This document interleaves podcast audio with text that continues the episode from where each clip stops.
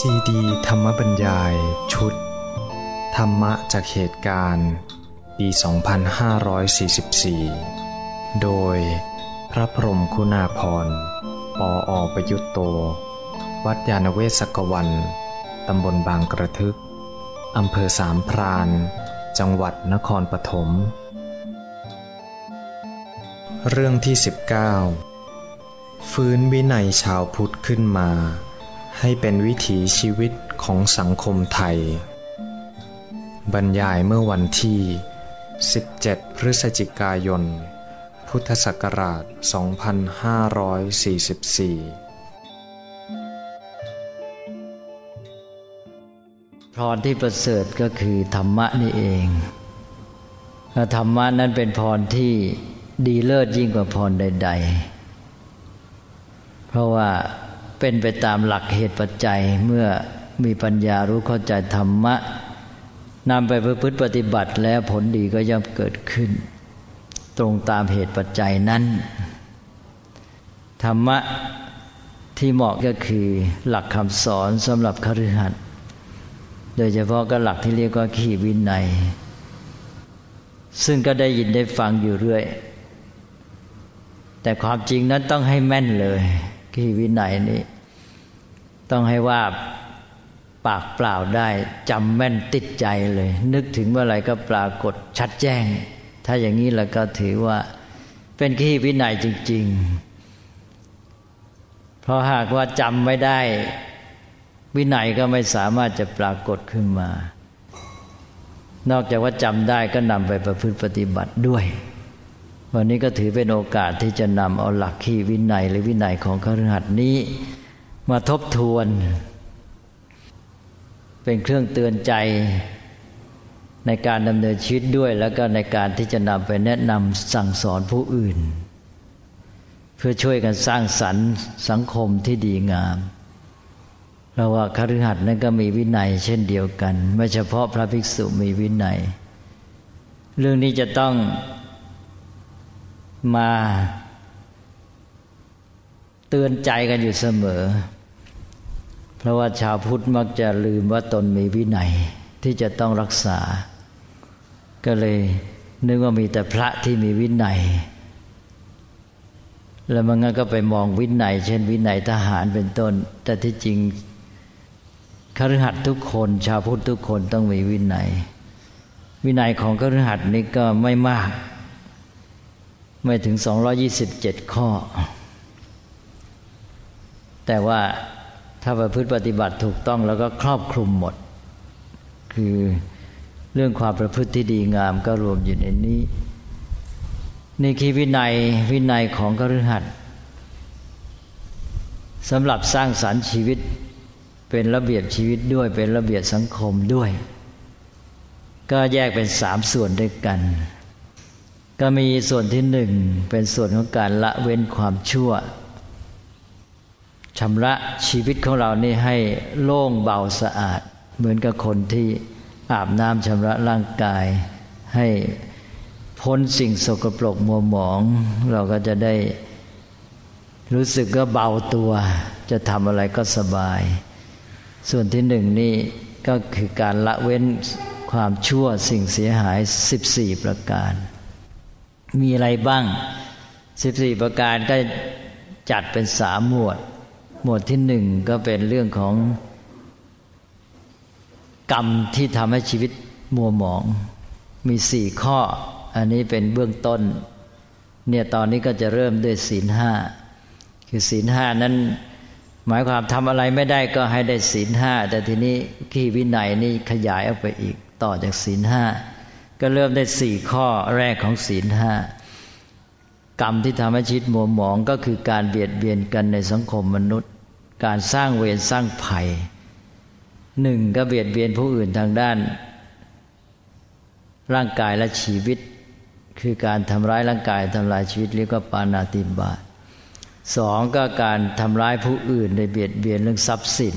เรียกว่าอธินาทานสามก็ การล่วงละเมิดคู่ครองของเขาเรียกว่าการเมสมิจฉาจารสี่ก็การทำร้ายผู้อื่นในทางวาจา หลอกลวงเขาทำลายผลประโยชน์ของเขาโดยถ้อยคำเท็จสี่ข้อนี้เป็นเรื่องของเวรภัยพื้นฐานที่ทำให้มนุษย์ มีความเดือดร้อน แล้วก็สังคมก็ต้องเกิดการขัดแย้งกันนะถ้าเราวิวาทอยู่กันไม่สงบสุข ถ้าสี่ข้อนี้เราพ้นไปได้ก็โปร่งเบาไม่มีเวรภัย อันนี้เป็นขั้นที่หนึ่งเรียกว่ากรรมกิเลสกรรมที่ทำให้ชีวิตมัวหมองสี่ประการ ต่อไปก็กล้าไปสู่หมวดที่สอง หมวดที่สองก็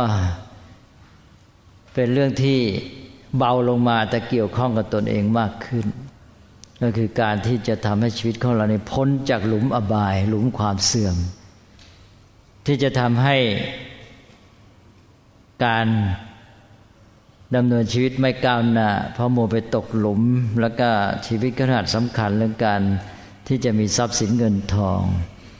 ถ้าไปตกหลุมความเสื่อมที่เรียกว่าอบายมุกแล้วก็จะทำให้ ไม่ขยันไม่เอาใจใส่ ไม่ขนขวายในหน้าที่การงาน แล้วก็ผลานทรัพย์ ถ้าเรียกว่าทรัพย์ที่ยังไม่เกิดก็ไม่เกิดทรัพย์ที่เกิดขึ้นแล้วก็ทำให้หมดไปอบายมุกก็มีหกประการด้วยกันหนึ่งก็คือข้อสุดท้ายของศีลห้าการเป็นนักเลงสุรายาเมาสิ่งเสพติด แล้วต่อไปก็ข้อสองก็เป็นนักเลงการพนันสองข้อนี้กับสังคมไทยนี้ มากเหลือเกิน อบายมุกก็แสดงว่าสังคมไทยนี่ตกหลุมอบายตกหลุมความเสื่อม แค่นี้ก็ไปไม่ค่อยไหวอันนั้นก็ต้องถอนตนให้พ้นจากอบายมุกหลุมอบายนี้ไปสองข้อแหละ แล้วต่อไปข้อสามการเที่ยวกลางคืน เที่ยวไม่เป็นเวลา ซึ่งทำให้เสียเวลาการงานการศึกษา แล้วก็ก่อเวรภัยเป็นที่หวาดระแวง ทำให้ทะเลาะวิวาทกันได้ง่าย เสียสุขภาพทำให้ครอบครัวไม่เป็นสุขแทนที่จะมีความอบอุ่นครอบครัวก็เลยเสียไป มีทางมาความเสียหายหลายประการเนี่ยเที่ยวกลางคืนก็เว้นได้ก็จะทำให้ชีวิตนี้มีโอกาสในการทำสิ่งที่ดีงามมากขึ้น เอาเวลาไปใช้ในสิ่งที่เป็นประโยชน์ ต่อไปข้อที่สี่อบายมุกก็คือการหมกมุ่นในการบันเทิง เห็นกับการบันเทิงจนกระทั่งก็ทำให้เสียการศึกษาเสียการเสียงานเสียสุขภาพเป็นต้นอีกอันนี้เวลานี้ก็การหมกมุ่นการบันเทิงก็มาก เพราะว่าการบันเทิงนี้เข้ามาถึงในบ้านในห้องนอน โดยพวกสื่อต่างๆ ไม่ต้องไปหาข้างนอกก็ได้ ในบ้านก็เต็มไปหมด เพราะฉะนั้นก็ต้องระวัง ก็อยู่ที่ตนเองต้องมีความเข้มแข็งไม่หล่นลงไปในหลุมอันนี้ก็สี่ข้อแล้วต่อไปก็ข้อห้าการครบคนชั่วเป็นมิตร เมื่อคบคนชั่ว คบคนเช่นไรก็เป็นเช่นคนนั้นคบคนนักเลงสุรายาเสพติดก็พาไปติดยาคบนักเลงการพนันก็พาไปเล่นการพนันคบนักเที่ยวก็พาไปเที่ยวคบพวกโหไม้ก็พาไปตีกันนะ พบแม้คบแม้แต่คนเกียจคร้านก็พาให้ขี้เกียจไปด้วยนะเพราะนั้นก็ต้องระวังก็ไม่คบคนชั่วเป็นมิตร แล้วข้อสุดท้ายก็ความเกียจคร้านในการงาน รวมทั้งการเราเรียนศึกษาอ้างโน่นอ้างนี่ ไม่ยอมทำหน้าที่ของตนเอง เพราะนั้นก็ให้มีความเข้มแข็งไม่เห็นไม่ยอมกันหนาวร้อนเป็นต้น ถ้าหากว่าพ้นอบายมุขหกประการนี้ได้ก็ชีวิตก็มีทางที่จะเจริญก้าวหน้า และแสดงถึงความมีจิตใจเข้มแข็งด้วยเพราะคนที่จะตกหลุมอบายมุกในปกติก็เป็นเพราะความอ่อนแอ ไม่สามารถที่จะเหนี่ยวรั้งตนเอง และไม่สามารถยืนบนขาของตัวเองได้เต็มที่ ก็เลยสุดลงไปหรือหล่นลงไป อันนั้นก็ให้พ้นจากกบายมุกอีกหกประการ นี้ต่อไปก็ยังมีสิ่งเสียหายอีกสี่อีกสี่นี่ก็เป็นเรื่องคนที่จเจริญเติบโตเป็นผู้ใหญ่ขึ้น พอเราเติบโตขึ้นมาก็จะเป็นหัวหน้าครอบครัว เป็นหัวหน้าที่ทำงาน หัวหน้าหมู่ชน มีความรับผิดชอบ คนที่เป็นหัวหน้า ก็จะต้องดำรงรักษาหมู่คณะของตนเองนั้นให้มีความสามัคคีเป็นต้น สิ่งหนึ่งที่สำคัญก็คือความเป็นธรรม เพราะฉะนั้นตรงนี้ก็ท่านก็จะให้หลักว่าอย่าให้เสียความเป็นธรรม การที่จะเสียความเป็นธรรมก็เกิดจากการละเมิดอคติ การล่วงอคติสี่ประการอคติสี่ประการก็คือความลำเอียงลำเอียงอะไรหนึ่งลำเอียงเพราะชอบกันลำเอียงเพราะรักเรียกว่าฉันทาคติ สองลำเอียงเพราะชังไม่ชอบเรียกว่า โทสาคติสามลำเอียงเพราะเขาเพราะไม่รู้เรื่อง เพราะไม่ใช้ปัญญาใจตรอง เพราะไม่หาข้อมูลข้อเท็จจริง ด่วนผีผามตัดสินลงไป เรียกว่าโมหคติลำเอียงเพราะหลงเพราะเขาสี่ลำเอียงเพราะกลัว เพราะกลัวก็ไม่สามารถรักษาความเป็นธรรมได้ อันนี้ก็อคติสี่ประการถ้าเว้นจะได้ เราก็จะรักษาความเป็นธรรมได้ นี่ก็ครบและสามหมวดของสิ่งเสียหายที่ต้องละเว้นสำหรับวินัยของคฤหัสถ์สิบสี่ประการ ก็ไม่มากเท่าไหร่ แต่ว่ายากนะยากสำหรับสังคมไทยเวลาปัจจุบัน เพราะว่าสังคมไทยเดี๋ยวนี้เหลวไหลไปเยอะต้องมีความเข้มแข็ง พวกเราชาวพุทธจะต้องฟื้นฟู สังคมขึ้นมาให้ได้เนี่ยนี่นี่ส่วนที่หนึ่งต่อไปส่วนที่สองส่วนที่สองก็เป็นเรื่องของการวางพื้นฐานชีวิต การวางพื้นฐานชีวิตก็มีเรื่องสองอย่างคือหนึ่งการเงินเศรษฐกิจสองเรื่องของคน การจัดการเรื่องคน กระดานที่หนึ่งก็เรื่องเงินทอง เรื่องเงินทองนี่เป็นฐานสำคัญของชีวิตคฤหัสถ์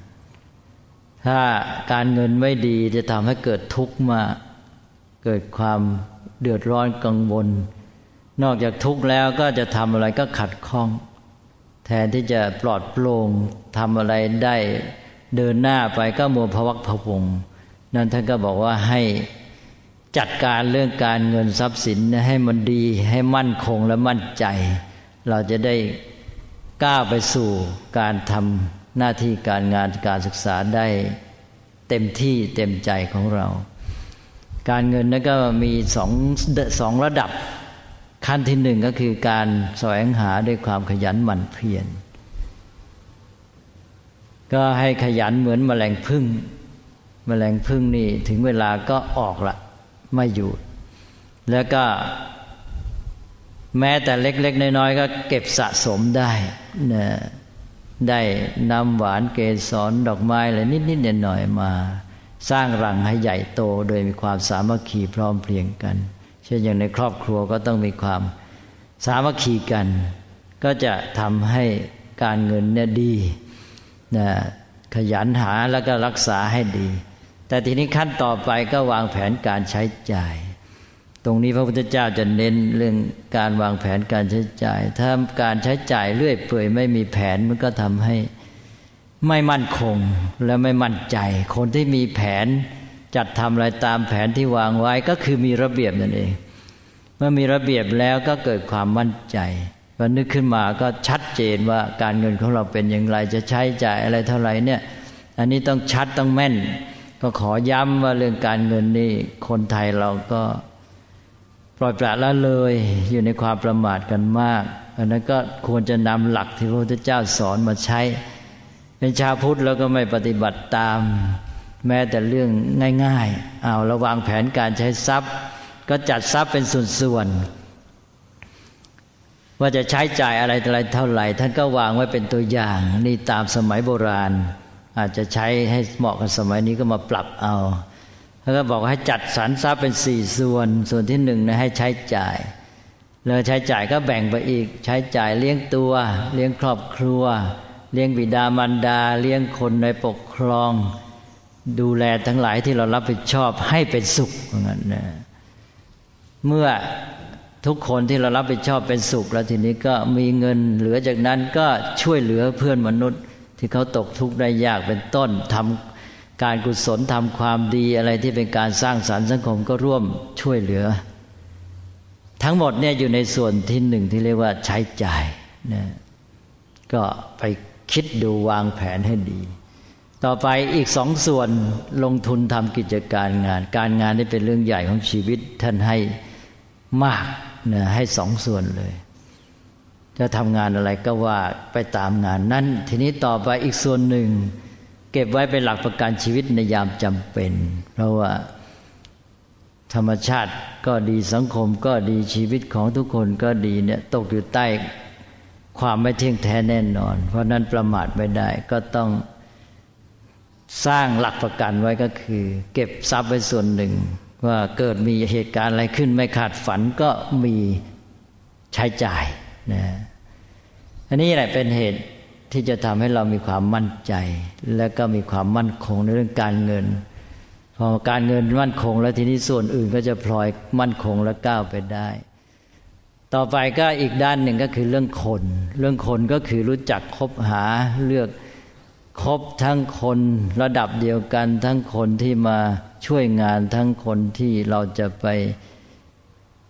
ปรึกษาหารือเป็นครูอาจารย์ เป็นผู้บังคับบัญชาหรืออะไรก็แล้วแต่ เป็นทางความเจริญก้าวหน้านะครับท่านก็ให้เลือกคบมิตร ให้เว้นคบ เว้นมิตรเทียมหรือศัตรูผู้มาในร่างมิตรสี่ประเภท ซึ่งมีลักษณะประเภทละสี่แล้วก็คบหามิตรแท้คือมิตรด้วยใจจริง ซึ่งมีสี่ประเภท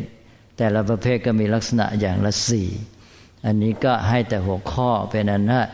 โดยสาระสำคัญก็คือว่าเลือกคบคน แล้วก็เลือกคบคนดี เว้นคนชั่ว แต่ว่าท่านก็ยกเว้นบอกว่า ไม่คบคนผ่านเว้นแต่จะช่วยเขา ไม่ใช่หมายความว่าจะไม่เอาใจใส่คนโง่คนผ่านคนเลวซะเลย คือถ้าเราแข็งพอ เราก็ต้องช่วยเหลือผู้อื่น ดึงคนผ่านคนไม่ดีขึ้นมาสู่ความดีงามอ้าวทีนี้ต่อไปก็เอาละ แต่หัวข้อพอสมควร นี้ต่อไปก็ก้าวไปสู่ส่วนที่สามส่วนที่สามนี่เป็นเรื่องของการอยู่ร่วมสังคม การมีชีวิตที่เกื้อกูลต่อผู้อื่น แล้วก็ทำหน้าที่ต่อเพื่อนมนุษย์ให้ถูกต้อง เพื่อนมนุษย์ที่อยู่ในสังคมก็อยู่รอบตัวเรา ท่านก็บอกว่าคนเหล่านั้นก็อยู่ในสถานะต่างๆ โดยสัมพันธ์กับตัวเรานั้นท่านก็เลยแบ่งคนเหล่านี้เป็นเหมือนทิศเป็นทิศทั้งหกก็แบ่งคนเป็นสถานะต่าง ๆ ตามทิศเหล่านี้ เริ่มด้วยทิศที่หนึ่งคือทิศเบื้องหน้า ทิศเบื้องหน้า ผู้มาก่อนก็ได้แก่บิดามารดา คุณพ่อคุณแม่มาก่อนเรา เป็นผู้นำชีวิตของเรา แล้วก็เป็นผู้ถ่ายทอด ทรัพย์ต่างๆให้ทั้งทรัพย์ภายนอกและทรัพย์ภายใน นี่ที่เราได้เจริญเติบโต รู้จักดำเนินชีวิตนี้ก็อาศัยคุณพ่อคุณแม่ท่านเรียกว่าเป็นบูรพาจารย์ เป็นอาจารย์คนแรก ได้เรียนวิชาจากพ่อแม่ก่อน เรียนโดยจะไม่รู้ตัวทำตามท่าน ทั้งทำตามมากับกิริยาพฤติกรรม ทั้งทำตามคำพูดแนะนำของท่าน ทั้งถ่ายทอดทางความรู้สึก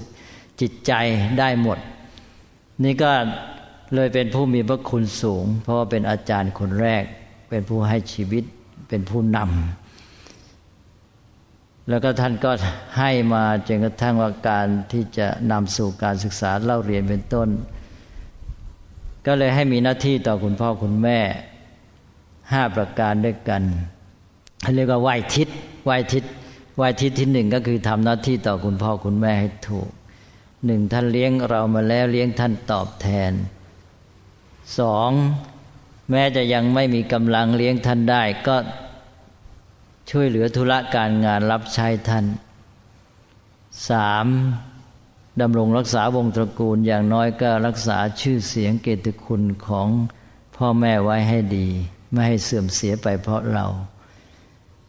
แต่ว่าช่วยเชิดชูให้สูงยิ่งขึ้นสี่ก็ทำตนให้สมเป็นทายาทเป็นผู้รับมรดก ให้รับมรดกทั้งทาง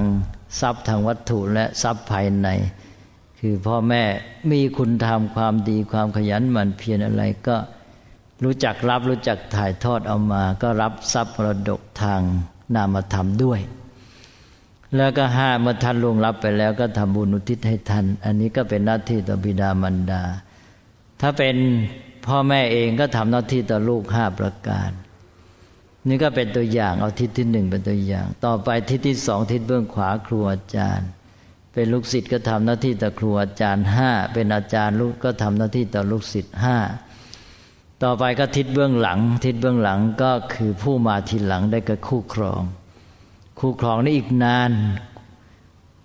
ตามหลังพ่อแม่มันนาน นานตั้งยี่สิบปีสามสิบปีนะนี่ทิศเบื้องหลังนี่ก็มีหน้าที่ต่อกันก็คือสามีพัญญา สามีก็มีหน้าที่ต่อพัญญาห้า พัญญาก็มีหน้าที่ต่อสามีห้าอย่าง ก็ทำหน้าที่ต่อกันให้ถูกต้องต่อไปทิศที่สี่ทิศเบื้องซ้ายก็ผู้เกื้อหนุนกัน ประคับประคองกันทำให้อย่างน้อยอบอุ่นใจ ก็ได้แก่มิตรเนี่ยเพื่อนต่อเพื่อนก็มีหน้าที่ต่อการฝ่ายละห้าต่อไปทิศที่ห้าทิศเบื้องล่างได้แก่ ผู้ใต้บังคับบัญชาคนรับใช้คนงานกรรมกร ก็มีหน้าที่ต่อกันระหว่างนายงานกับคนงานฝ่ายละห้า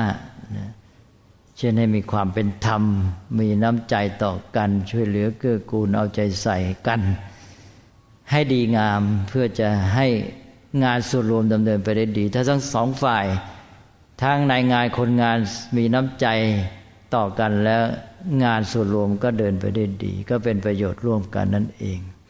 ต่อไปทิศที่หกก็ทิศเบื้องบนได้แก่ สมณะพราหมณ์พระสงฆ์พระสงฆ์ก็มีหน้าที่ต่อกันกับญาติโยม ญาติโยมคฤหัสถ์ก็มีหน้าที่ต่อพระสงฆ์ห้าพระสงฆ์ก็มีหน้าที่ต่อญาติโยมหกตอนนี้ญาติโยมก็ไม่รู้มีหน้าที่ต่อพระสงฆ์อย่างไร พระสงฆ์ก็บางทีก็ไม่รู้เหมือนกันว่า มีหน้าที่ต่อญาติโยมอย่างไรเนี่ยเนี่ยแสดงว่าทิศหกวินัยของชาวพุทธเนี่ยมันเลือนลางไปหมดแล้ว นะก็อยู่กันไปงั้น ถวายพระตาหารไปท่านก็ฉันไปพระก็ฉันเสร็จแล้วก็ไปตามเรื่องของท่านไม่รู้ว่ามีหน้าที่ยังไงต่อกัน ก็เนี่ยฝ่ายละห้ากับหกมีพระอันเดียวทั้งหมดหกทิศเนี่ยที่มีหน้าที่มากที่สุด คือทุกข้อเนี่ยเขามีหน้าที่ฝ่ายละห้าแต่พระเนี่ยมีหน้าที่หกอย่างนะสุดท้ายเลย แต่ว่าโดยสาระก็คือพระมีหน้าที่ต่อญาติโยมคือให้ธรรมะ เรียกว่าธรรมทาน ฝ่ายโยมก็มีหน้าที่ต่อพระเรียกว่าอามิสทาน หมายความพระเนี่ยมีหน้าที่ดำรงรักษาธรรมะไว้ให้แก่สังคมมนุษย์เพราะสังคมมนุษย์จะอยู่ดีได้ต้องมีธรรมะนี่เมื่อพระสงฆ์ท่านดำรงธรรมะไว้ให้ญาติโยมก็เลยถือเป็นหน้าที่ว่า เราจะต้องเกื้อหนุนให้ท่าน ไม่ต้องมาห่วงใยชีวิตด้านวัตถุ แล้วท่านก็ต้องการวัตถุน้อยอยู่แล้วนะก็เลยบอกท่านว่าท่านไม่ต้องห่วงกังวลนะวัตถุนะ ฉันจะเลี้ยงดูเอาใจใส่เอง ท่านตั้งหน้าตั้งตาเล่าเรียนศึกษาปฏิบัติเผยแผ่ธรรมะไปเถิดเนี่ยที่ญาติโยมเขาอุปถัมภ์บำรุงก็เพื่ออันนี้คือให้พระได้ไม่ต้องกังวลวัตถุจะได้ตั้งใจ อุทิศเวลาอุทิศเรี่ยวแรงกำลังให้แก่การศึกษาเล่าเรียนปฏิบัติ และเผยแผ่ธรรมได้เต็มที่ ถ้าทั้งสองฝ่ายทำหน้าที่ต่อกันได้ดีเนี่ยสังคมก็จะเจริญมั่นคง ก็อยู่ที่เนี่ยถ้าชาวพุทธเพียงแต่รู้หน้าที่ต่อกันนี่สังคมก็ดีขึ้นเยอะเลย ในการเรื่องของทิศหกก็คือหน้าที่ต่อกันระหว่างคนในสังคมนั่นเอง ถ้าเป็นตัวเราก็ปฏิบัติหน้าที่ต่อทิศทั้งหกนี้ให้ถูก นี่ก็จวนจะจบและวินัยของคฤหัสถ์ก็เหลืออีกหมวดเดียว หมวดเดียวก็มองกว้างคราวนี้มองคลุมทั้งสังคมว่า เราทุกคนนะมีหน้าที่ที่จะประสานสังคมนี้ให้เป็นเอกภาพมีความสามัคคีมั่นคงด้วยการปฏิบัติตามหลักการสงเคราะห์เรียกว่าสังฆาวัตถุสี่ประการ สังฆาวัตถุสี่ประการนี้เป็นหลักสำคัญ เพราะว่ามนุษย์เรานี่ มีโอกาสมีกำลังมีความสามารถไม่เท่ากัน ถ้าไม่เกื้อหนุนช่วยกันแล้ว สังคมก็จะอยู่ได้ดีไม่ได้นะแล้วก็จะเบียดเบียนกัน แทนที่จะปล่อยกันไปก็ให้มาเกื้อหนุนกัน ซึ่งจะได้ทางจิตใจก็ดีด้วยท่านก็เลยให้หลักสังหาวัตถุสี่ประการไว้ เป็นหลักการประสานสังคมและยึดเหนี่ยวกันไว้ยึดเหนี่ยวใจกันก็หนึ่ง ยึดเหนี่ยวใจการประสานสังคมด้วยอะไรด้วยการให้ท่านเรียกว่าทานคือมีทรัพย์สินเงินทองสิ่งของเครื่องใช้ตลอดจนวิทยาความรู้ก็มาเพื่อแผ่ กันคนที่เขาได้โอกาสขาดกำลังหรือมีปัญหาหรือเกิดภัยพิบัติก็ได้ช่วยเหลือกันนะก็นี่ก็หนึ่งให้ด้วยเมตตาในยามปกติ สองให้ด้วยกรุณายามเขาเป็นทุกข์เดือดร้อนประสบภัยพิบัติสามให้ในยามเขาทำดี ประสบความก้าวหน้าเป็นการเกื้อหนุนส่งเสริม ต่อไปก็ข้อสองก็สงเคราะห์กันด้วยวาจา มีน้ำใจแล้วก็ปิยวาจา คือว่ายามปกติก็พูดกันได้เมตตาไมตรี ยามเขาทึกเดือดร้อนก็ใช้วาจาปลอบโยน แนะนำวิธีแก้ปัญหา ยามเขาทำดีงามประสบความก้าวหน้าสำเร็จก็ใช้วาจาส่งเสริมสนับสนุนให้กำลังใจ แล้วก็ต่อไปก็ข้อที่สามอัตจริยาใช้เรี่ยวแรงกำลังความสามารถไปช่วยเหลือเกื้อหนุนผู้อื่นด้วยเมตตายามปกตินะด้วยกรุณายามเขามีความทุกข์เดือดร้อน เช่น ตกน้ำ ติดไฟไหม้หรือมีความอ่อนแอเจ็บไข้ได้ป่วย แล้วก็ใช้กำลังเลี้ยวแรงของตนไปเกื้อหนุนผู้อื่น ที่เขาทำความดี เช่น เขาทำอะไรที่เป็นการสร้างสารรค์สังคมทำบุญทำกุศล ก็ไปร่วมช่วยให้แรงให้กำลังความสามารถส่งเสริมการทำความดี ก็ทำด้วยมุทิตา นี่เรียกว่าทัจริยา แล้วก็ข้อสี่สุดท้าย ก็คือมีความเสมอภาค มีตนเสมอ เรียกว่าสมานตตานะคือว่าอยู่ด้วยกันก็ไม่ดูถูกดูหมิ่นเหยียดหยามกัน อยู่ด้วยกันก็ไม่เอารัดเอาเปรียบกัน อยู่ด้วยกันก็ไม่เลือกที่รักผลักที่ชังให้ความเสมอภาคกัน แล้วก็อยู่ด้วยกันก็ร่วมสุขร่วมทุกข์กัน ไม่ทอดทิ้งกันในยามมีทุกข์ร่วมกันแก้ปัญหา เรียกว่าสมานตตา เราตัวเอาตัวเข้าเสมอสมานนี่ครบสี่ประการนี้ก็เป็นหลักที่จะทำให้สังคมทุกระดับเนี่ยมีความสามัคคีแล้วก็อยู่กันได้ดี มีความสงบสุขเจริญมั่นคง ตั้งแต่ในครอบครัวเป็นต้นไปพ่อแม่ก็ต้องใช้สังหาวัตถุสี่ประการนี้กับลูก แล้วก็ต่อไปก็ขยายไปทั่วทั้งสังคม เนี่ยหมดเนี่ยทั้งเรียกว่าขีวินัยนะ ก็ชาวพุทธทุกคนเนี่ยอยากจะให้จำให้แม่น ว่าขีวินัยวินัยของกฤหัสเนี่ยแค่นี้แหละสังคมไทยเนี่ยจเจริญมั่นคงแน่ แต่แค่ขี้วินัยนี่ชาวพุทธไทยเขาทำไม่ได้เนี่ยอย่าว่าจะทำไม่ได้เลยรู้ยังไม่รู้เลยเนี่ยก็จะทำไงเนี่ยเพราะฉะนั้นสังคมก็เป็นอย่างเงี้ยแล้วจะมาว่าพระพุทธศาสนา ก็ไม่เห็นช่วยสังคมแล้วก็เราไม่เอาพุทธศาสนาแล้วนะฉะนั้นขอให้รื้อฟื้นกันขี้วินัย วินัยของคฤหัสถ์อย่ามองแต่เพียงวินัยพระ เดี๋ยวจะไปดูพระมาเห็นประพฤติตามวินัยเนี่ยพระเสื่อม แต่โยมเสื่อมก่อนแหละเนี่ยเพราะว่าโยมนี่ไม่รู้จักวินัยมานานแล้วเนี่ยก็เลยต่อมาพระก็เสื่อมบ้างเนี่ยทีนี้พอเสื่อมครบสองฝ่ายคราวนี้ก็หมด เลยตอนนี้ต้องรื้อฟื้นแหละพระก็พระจะมีวินัยดีเมื่อโยมมีวินัยด้วย ถ้าว่าโยมมีวินัยดีตั้งอยู่ในขีวินัยเนี่ย พระโดนล้อมกรอบนะพระไม่มีทางแหละพระก็โดนคุมโดยศรัทธาเนี่ยโดยไม่รู้ตัวเลย เพราะโยมอยู่ในวินัยแล้วพระก็ดิ้นไม่ได้แหละพระก็ต้องอยู่ในวินัยด้วย ก็คุมกันเป็นชั้นๆ คุมกันด้วยความเคารพนับถือปฏิบัติที่ถูกต้องนะตอนนี้ก็เลยมาย้ำเรื่องขี่วินัย วินัยของกฤหัสเนี่ยสามส่วนก็มีหนึ่งเว้นความชั่วเสียหายสิบสี่ประการสองวางฐานชีวิตให้มั่นสองด้าน แล้วก็สามก็ทำหน้าที่ต่อสังคมนะให้ถูกต้องโดยหลักที่หกแล้วก็สังหาวัตถุสี่ จบขี้วินัยแล้วทีนี้ก็ชีวิตก็มีระเบียบสังคมก็มีระเบียบนะการจัดระเบียบสังคมสำเร็จนะตอนนี้ก็สังคมไทยกำลังพยายาม แค่จัดระเบียบกันตอนนี้ก็หนักหนาเต็มที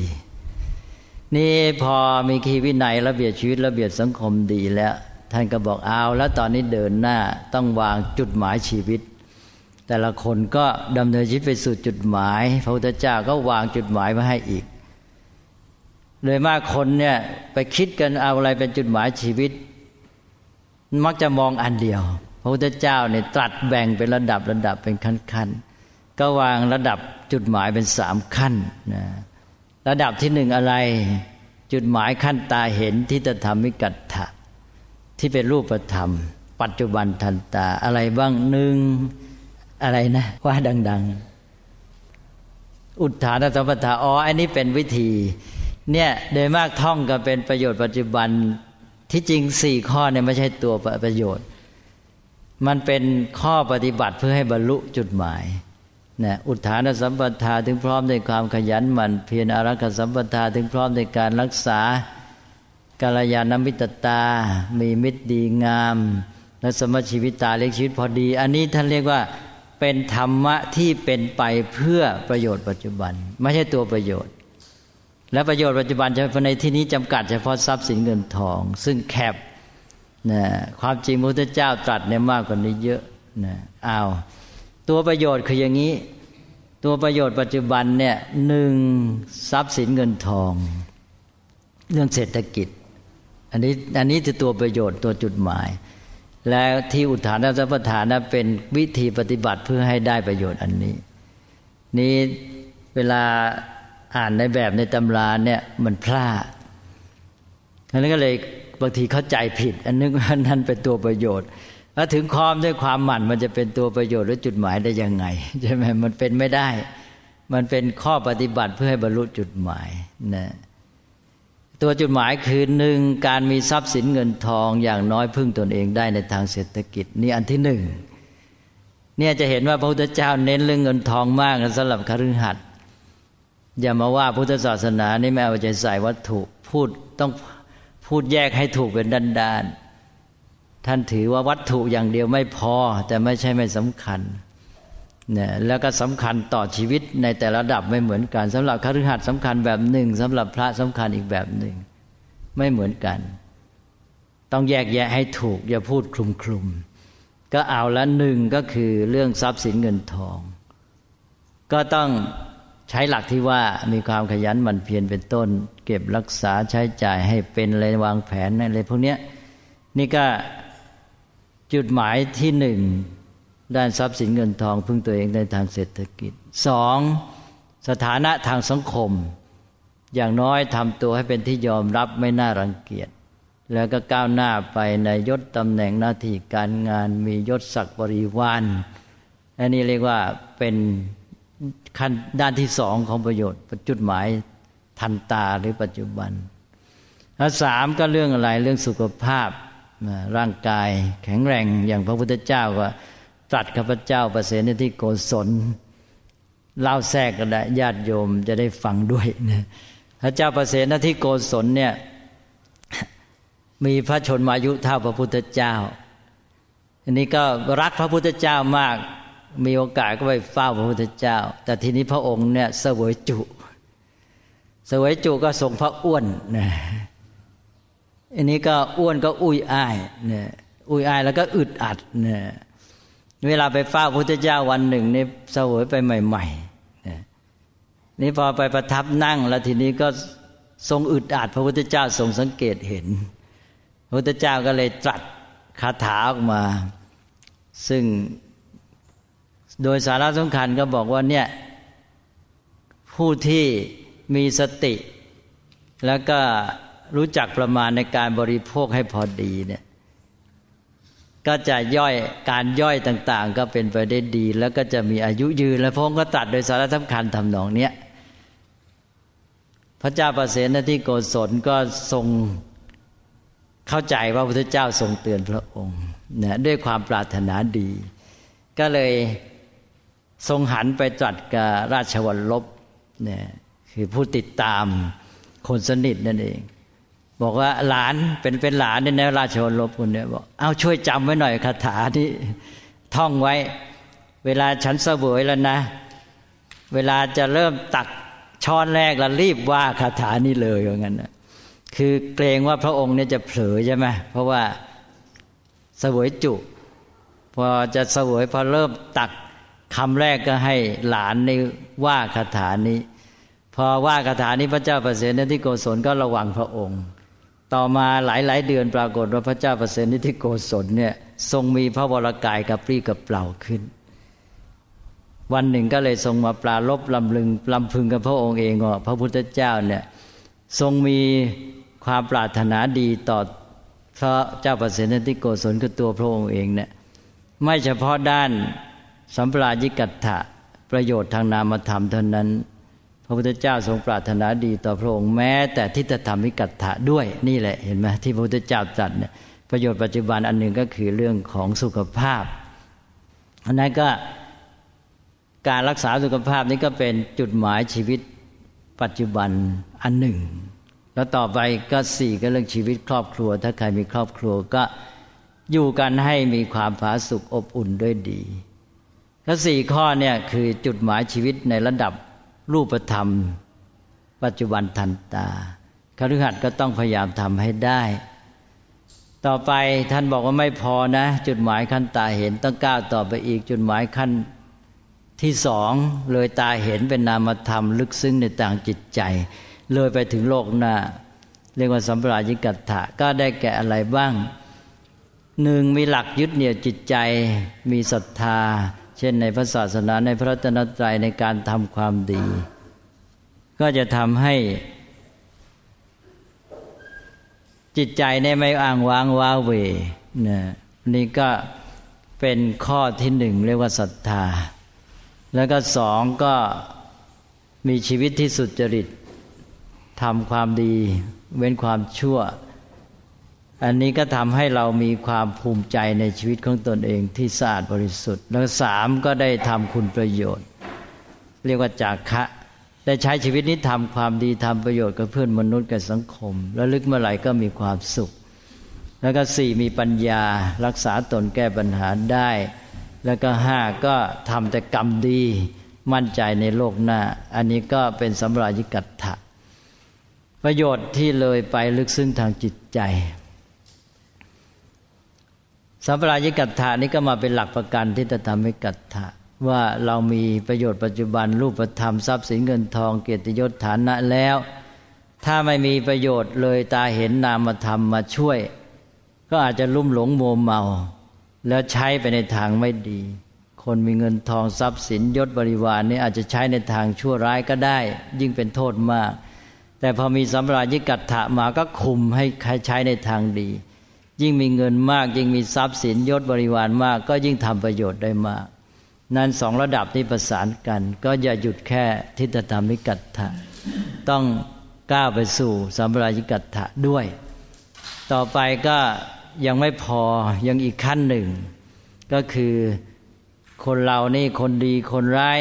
ก็อยู่ใต้อำนาจของกฎธรรมชาติ มีอนิจจังไม่เที่ยงเป็นต้น เพราะนั้นก็เรากูอยู่ใต้กฎธรรมชาติมีความเปลี่ยนแปลงมีโลกธรรมปรากฏขึ้นก็ มีความทุกข์มีความสุขไปตามความผันแปรนั้น ท่านก็เลยบอกว่าให้ก้าวไปสู่ประโยชน์สูงสุดก็คือการมีปัญญารู้เท่าทันความจริงของโลกและชีวิต ไม่รู้เข้าใจความจริงของโลกชีวิตทำจิตใจให้เป็นอิสระได้ ก็จะไม่ตกอยู่ใต้อำนาจโลกธรรม ความผันผวนปนแปรทั้งหลายทั้งดีทั้งร้าย ก็จะมีจิตใจที่มั่นคง เป็นจิตใจที่ปลอดโปร่งผ่องใส เป็นจิตเกษมได้ตลอดเวลา อันนี้ท่านเรียกว่าเป็นมงคลนันสูงสุด เป็นประโยชน์สูงสุดเป็นข้อที่สามปรมัตถะนะก็แปลว่าจบ ชาวพุทธก็ต้องพยายาม